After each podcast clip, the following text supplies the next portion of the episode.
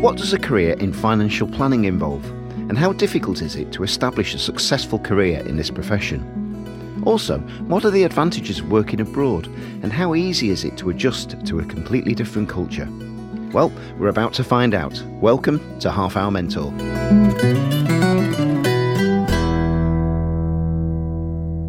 My name is Ian Cleverdon, and welcome to the penultimate episode of the first series. Thanks for all the positive comments to date. And if you've only just discovered the series, please do delve into the archive of the previous eight episodes. Whether you're a student looking for some career guidance, or establishing your career and wanting a little bit of inspiration from experienced business people, then there's something for you in every episode. My guest today is Rebecca Ellis, Technical Development Manager with the global financial services firm deVere Group.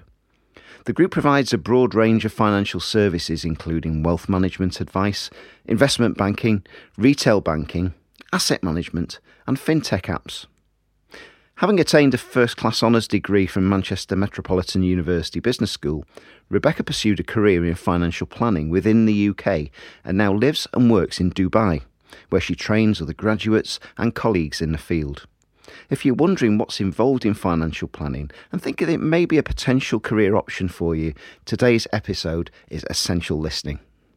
Please let me know what you think of this podcast via the link in the show notes, and do spread the word about it if you know someone who is interested in financial planning as a career.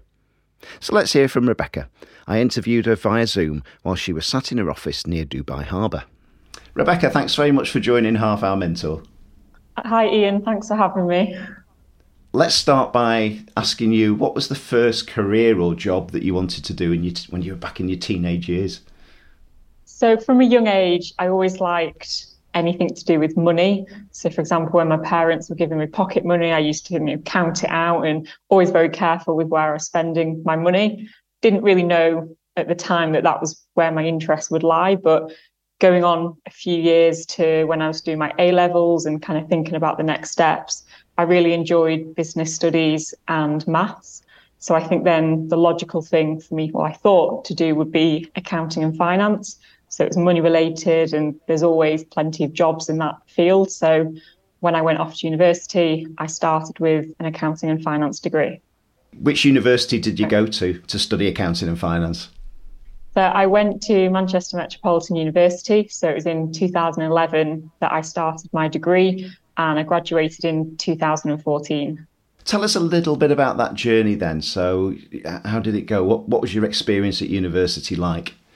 So, university obviously was lots of fun. Um, my first year was very much kind of the, your first time that you're living away from home. So, of course, there was a much uh, or a very busy social life. Um, and it was just getting used to that kind of structure of going to your lectures. We had kind of classroom work as well, and then your homework, getting used to those kind of assignments. So that was very different to what I'd experienced at my A levels, which was very much you saw your teachers a couple of times a week. And then when you went off to university, it's different because you haven't got as close a relationship with your lecturers. So I think it puts that first bit of kind of pressure on you into the real world that you've got to be responsible to first of all know when you need to turn up to lectures. That's not too difficult but also be able to manage your time. I was working part-time as well uh, just to have some extra money. So i think that was the kind of first stage of getting together and knowing you know where you need to be planning out your schedule for studying and working. So first year i think was just getting used to that kind of lifestyle. Second year i definitely noticed that it got harder. There was more to do. You had kind of more responsibility as a student. So I think in second year, that's the time when you kind of slightly reduce that social life and increase your kind of work or your studying. And then final year very much felt serious. It was the projects that we did were much more in depth. So you had to, you know, not that I ever did leave anything to the last minute, but you had to be much more prepared, much more organized because your kind of work couldn't just be done in a couple of weeks. It was very much month long kind of projects that we had to work on. So you definitely notice that kind of development as an individual as you go through those three years. And that, you know, first year it's just a taster, get used to it. And then by third year, you really are a kind of student that has a lot of responsibility and a lot of work to get on with. I know in speaking before, you've you got pretty much straight into the financial planning career. So, at what stage at your university life, if you like, did financial planning crop up, and how did you pursue it? Okay, so as I said, I started off doing accounting and finance, and it was towards the end of my first year that I was approached by one of the lecturers from a financial planning degree. So there was lots of students on the accounting and finance program, and this financial planning degree, it was not many people knew what financial planning was. There was a much smaller cohort on this particular degree. So they were, or the university was encouraging students to switch degrees. So at the end of my first year, I left the accounting and finance degree and moved over to a financial services financial planning degree. And even for myself, I wasn't at that time 100% aware of what financial planning was. Obviously, done my research and it sounded like a good area to go into. But it was only really when you start to get involved in the topics and the modules that you realize that there is a huge industry here and what it actually involves and how it can. I found it such a great industry now to work in. Great. I want to explore your career very, very shortly and have a look at how that's gone. But let's just kind of just backtrack then in terms of financial planning, because there'll be quite a few listeners who really don't know what's involved with financial planning. Can you just summarise what what is it? What do you do? What does the career involve? So, in terms of financial planning, I'd say it's really understanding where people are now financially. So, it's all about individuals. We don't do corporate tax planning. Understand where they are now and where they want to be in the future. So, looking at you know what assets they've got now, what your earnings are, then in the future, you know, where do you want to retire? How much money will you need? And how are we going to get from A to B by putting in place some kind of financial plan, whether it's savings, investing. We also have to take into account insurance and um, different types of insurance to ensure that people can stay on track to reach those goals in the future. Okay, that, that's interesting because although you, we're talking very much about finance here, it sounds like people are really at the centre of all of this when you, are discussing your financial projections and you know the, the, the objectives that people want to achieve. So, how much is it about people from your perspective? It's massively about the people. So, because we are you know, often helping people, it might be a, a plan for retirement that's in 30, maybe in 40 years' time. You've got to work with those people. They need to trust you, but you also need to trust them and the information that they're disclosing so that you can ensure you're putting in place a, a good financial plan that will you know, help them achieve their objectives.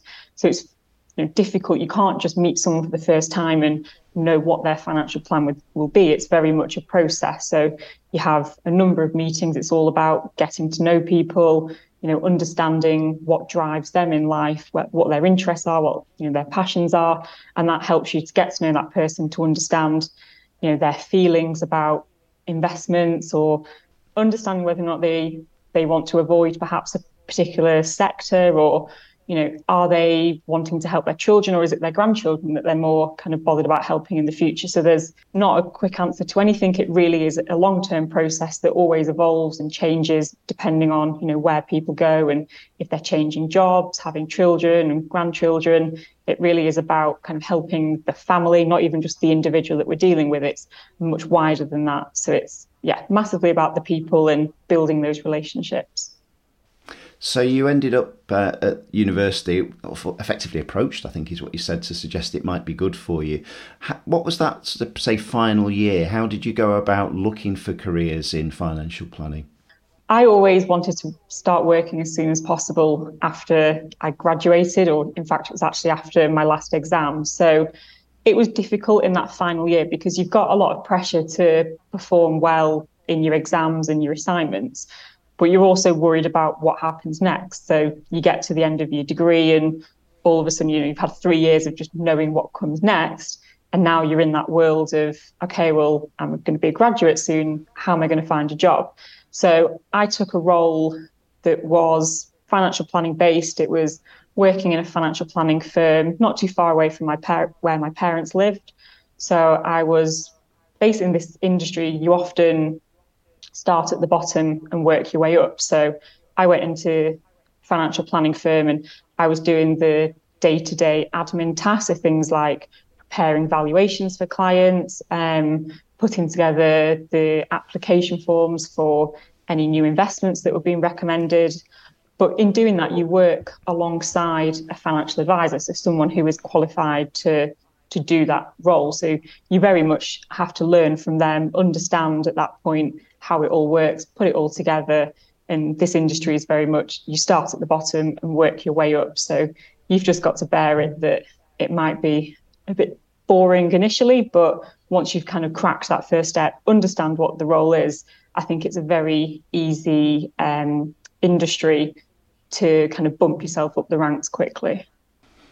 What are the titles of the roles if somebody's looking, searching, say, in their final year for roles in financial planning? What would be the terms of jobs or the names of the, the jobs that they would look for or search for on sites? So, normally the entry level roles, it would be something like a client services client services administrator. So, client servicing is, is the day to day work to look after those clients. The next level up, which is usually for someone who's qualified or at least kind of working through their exams, is something called a paraplanner.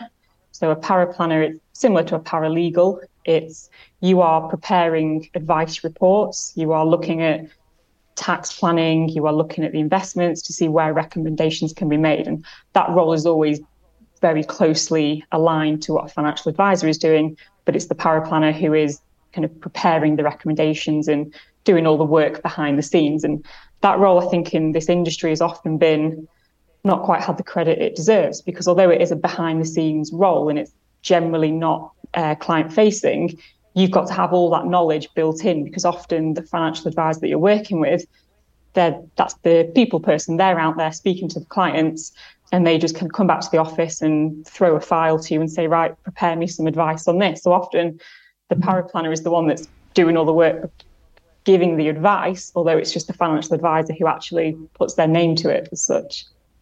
From what you've said there, there sounds like a huge amount of um, compliance, regulation. So, therefore, professional qualifications. Uh, tell us a little bit about what you have to do, because I imagine anything that says professional qualification would be go, wow, do that as well as working. Uh, what what have you gone through in terms of professional qualifications? So, in this industry, there are a couple of routes that you can go down to get qualified. So there's a minimum level of qualification that you need to give advice to individuals. Different routes that you can go down, different exam boards. So for me, I was lucky when I graduated that the degree gave me and those that are on my course exemptions from three exams in order to get to this minimum level to give advice. So usually there's six exams that you need to take, and I was lucky as I had exemptions from three. So I quickly got on with those exams. Um, luckily, the place that I was working actually gave us a small financial incentive each time we passed an exam. So that always encouraged me and reminded me when my friends were off doing nice things and I was sat at home studying that this is the reason that I'm doing it is I'm going to earn more money in, now and in the long run. So the exams they vary. You can do there's some written papers if you want to go into an advanced level. The basic level, most of them are multiple choice. So those exams covered different topics such as insurance, tax planning, investing, pensions. So it's all quite broad, but it does get you know quite detailed because you know at the end of the day you're giving people financial advice. You need to know your stuff and be able to give that advice at a high level.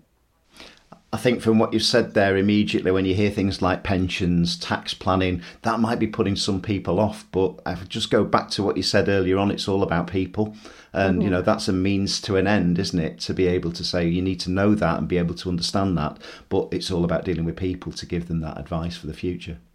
So let's talk about your career then, Rebecca. You know, we've talked about how you searched for the roles and so on. You talked about the first job was in a fairly small firm um, from that. Um, I'm talking to you now. I'm looking at uh, you're in Dubai. You've got Dubai Harbour behind you uh, there. So we'll come to that in a moment. But how have, what was the sort of next stage of your journey from that small firm, uh, and why have you moved on?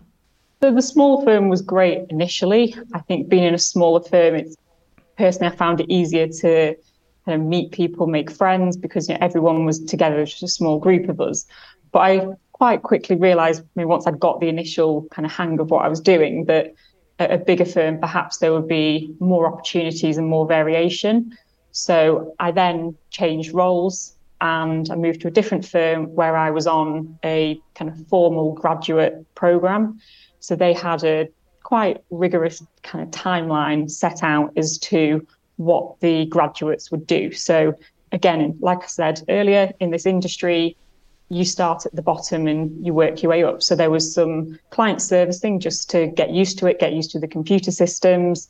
Once you'd spent maybe a month or two in that team, you then moved on to look at corporate schemes. So that would be where we're, or the company was looking after a pension scheme for another company. So you, again, that's very much a servicing role. It's a lot of processes to follow, which I think is good to get the hang of what you need to do and understand why it works then once you kind of got through that initial stage, perhaps the first five or six months, you then get paired up with a financial advisor. So you get to know their clients, which for me was the big change from not really speaking to clients to then moving to being involved with clients and you know, picking up the phone, even if it was just simple things to arrange a meeting or ask a client a question. That was kind of the first stages of getting used to speaking to clients working with that financial advisor, you learn so much. You understand, you know, how they work, the way that they do things, and also kind of you hear about their story and how they got into financial planning. So I was lucky as the financial advisor who I was paired with was a lady who was probably only 10 or 12 years older than me. And she'd been with that company for about seven or eight years. So she was very much in my position of kind of starting at the bottom and working her way up. They didn't have a formal graduate scheme you know, when she started, but very much she had gone through those stages, understood ha- how the business works, you know, set a good example to her peers, got through all of her qualifications, and she had done very well for herself. And she had lots of clients, got lots of referrals, and had really kind of made a good name for herself as a young female in the industry. So that was really inspiring for me as well. You went from a smaller company to a larger company, and that, and again, you're in Dubai now. Why, why Dubai? Why did you want to move abroad? So it was very much a personal choice. I had been living in Manchester at university and then working in that area as well done all my qualifications, and that was my qualifications to get to the minimum level that you needed to give advice, but also up to the next level, which was chartered financial planner. So I very much knew that I had my qualifications all in the bag. Work was going well, but I think I just fancied a change. There wasn't, you know, a strong reason for going. I just thought, why not? If it goes wrong, I can come back. But I'd been approached by a company in Dubai that was a very similar role to what I was doing in the UK for a financial planning firm that had an office in the UK that was regulated and worked exactly the same as any other financial planning business in the UK. But they'd also branched overseas. They had offices in Dubai, they had some in Australia, some across Europe. So I thought, why not? Let's go and see what else there is outside of the UK. So I came with the kind of mentality that if it didn't work out and was done all my qualifications, I could come back to the UK no problem. But five years, five and a half years later, and I'm still here. wow, that, and that's interesting because I know the perception outside of um, Dubai will be perhaps it's not known for its gender equality, you know, its culture. So, what's your experience of that? I was surprised when I arrived here because I'd never been to Dubai before moving here to live here. So I'd heard and family and friends had kind of warned me, oh, you're going to Dubai on your own as a young female? Is that safe? Is it the right thing to do? But Dubai is you know, very open to different cultures.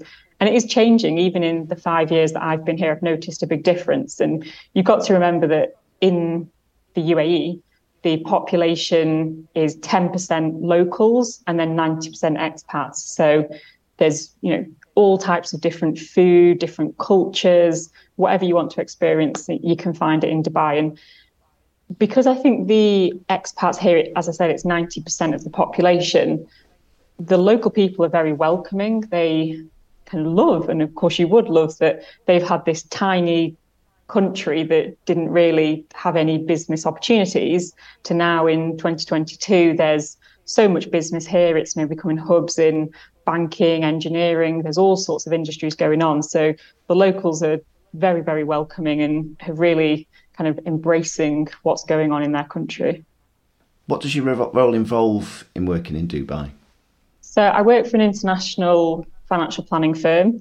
I do lots of training within our office here in Dubai, but also to our other offices around the world. And I was doing some traveling before the pandemic, but now most of that is on Zoom. So traveling has died off, but there's still lots of training to be doing. So the training that we do generally is around UK financial planning, so UK taxes, UK pensions. But since being offshore outside of the UK, I've also, you know, learned about taxes in, let's say, Australia, in New Zealand, in South Africa, because Dubai has people from literally all over the world.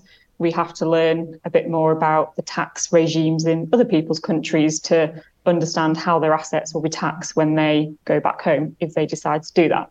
So that's one part of it, the training. And then also I meet with clients as let's call it a technical specialist. So it might be a financial advisor has met with a client and the client wants to know a bit more detailed information, let's say about how their pension works or how their property in the UK will be taxed. So they'll bring me into the meeting as an extra person just to help with that additional kind of level of knowledge. And also you know it helps in front of clients when I say yeah I'm UK qualified chartered financial planner. So it really has paid off doing all those qualifications all those years ago because probably not a day goes by where I can mention about the level of qualification that I have which in this industry or any other industry that has any form of professional qualifications it really does put you onto that extra level or higher level than someone who hasn't put themselves through that pain of doing the qualifications. You mentioned about training then. So there's one thing having the financial planning knowledge and learning that aspect of advising and so on. But training is a, almost a different skill that you need. How have you picked that up and how has that developed? That is something that I, a skill I have developed over the years because it's one way of doing things is how I would do it. But you've got to think about how everyone has a different way of learning. So some days I might be doing training to a group of brand new graduates to the business that don't know very much about financial planning. Another day I'm delivering a training session to people that might have worked for the company for 10, 15 years. So you've always just got to remember who you are training. And I've made the mistake plenty of times myself, you know, using a, you know, in this industry, we have a lot of jargon. So you can use a term that to me is bread and butter, it, makes sense. But you have to remember that people and even clients that you speak to, you have to change the way that you speak to them depending on, you know, what their background and what their knowledge is. So that's a really difficult skill to pick up. But once you've got it, it really does help you to train other people that you're working with. In terms of financial planning, then, let's be honest about this. What's the best bits about the job and what are the worst bits about it? Let's start with the best bits first. So, best bits, I think, is the people. So, we get to meet with all sorts of different people, whether they're young, whether they're older, whether they're from could be any country in the world, and get to know them. And you know, you hear about people's holidays, and you need to ask those questions about you know what drives you, why are you saving for your retirement, what do you want to do then. So, I love that because you can, you know, you, it's acceptable to ask lots of questions and hear about amazing destinations across the world. So for sure, people is the best thing. And the worst? Uh, the worst, it can be hard at times because you know you can meet people that have had a bad experience with investing in the past, or perhaps have received some bad financial advice, or people that have, for whatever reason, lost their jobs. So again, it's down to the people, but you come across people that haven't been so fortunate. So it's you've got to have a lot of empathy at times and be able to kind of understand and listen to people and then still try and help them where you can. But you do hear some sad stories. Let's look to the future then for you. So, what does the future hold? You know, you're in Dubai at the moment. Um, obviously, you've got a lot of time ahead of you. What's your ultimate goal? In terms of the future, I'm very much kind of person, let's see what happens. I'm very happy in Dubai in my role there is progression within the company.